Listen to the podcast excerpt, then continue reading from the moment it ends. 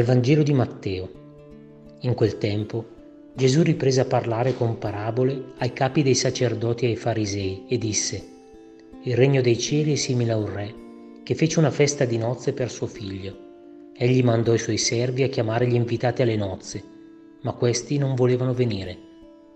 Mandò di nuovo altri servi con quest'ordine, dite agli invitati, ecco ho preparato il mio pranzo i miei buoi e gli animali ingrassati sono già uccisi e tutto è pronto. Venite alle nozze. Ma quelli non se ne curarono e andarono chi al proprio campo, chi ai propri affari. Altri poi presero i suoi servi, li insultarono e li uccisero. Allora il re si indignò, mandò le sue truppe, fece uccidere quegli assassini e diede alle fiamme la loro città. Poi disse ai suoi servi, la festa di nozze è pronta, ma gli invitati non erano degni. Andate ora ai crocicchi delle strade e tutti quelli che troverete chiamateli alle nozze. Usciti per le strade, quei servi radunarono tutti quelli che trovarono, cattivi e buoni, e la sala delle nozze si riempì di commensali. Il re entrò per vedere i commensali e gli scorse un uomo che non indossava l'abito nunziale. Gli disse, Amico, come mai sei entrato qui senza l'abito nunziale? Quello mutulì allora il re ordinò ai servi, legatelo mani e piedi e gettatelo fuori nelle tenebre. Là sarà pianto e stridore di denti, perché molti sono chiamati, ma pochi eletti.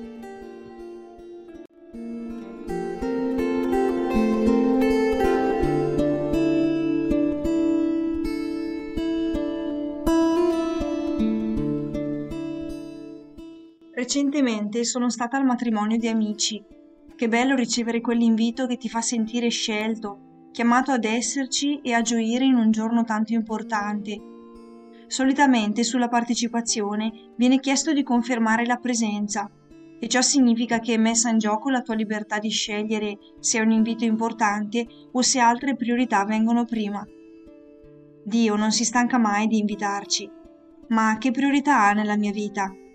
Ho mai pensato all'attesa che Dio ha nei confronti della mia risposta?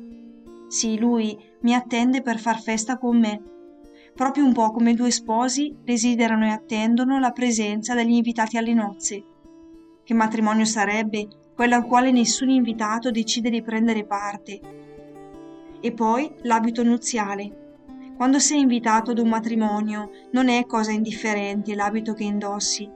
Lo scegli con cura, e solitamente non ti metti ciò che utilizzi tutti i giorni. Ma è solo una questione estetica o di decenza? Nel brano di oggi il re invita chi si trova ai crocicchi delle strade, ma uno di quelli non porta l'abito nuziale. Che pretesa, l'ha chiamato all'ultimo. Forse c'è un significato più profondo racchiuso in quell'abito. Non si tratta di ciò che indossi sulla pelle, ma è la disposizione del cuore a fare la differenza, a dire dell'importanza di ciò che sta avvenendo. Non basta essere invitati, non basta decidere liberamente di rispondere all'invito. Se continuiamo ad essere sempre gli stessi, sempre uguali nelle nostre scelte e nella qualità della nostra vita.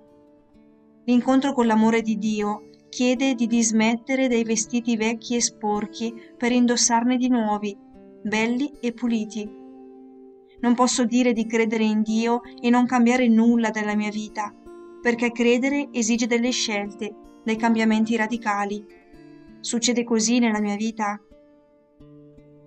Vieni, Spirito Santo, donami la libertà di rispondere all'amore di Dio e di indossare l'abito nuziale.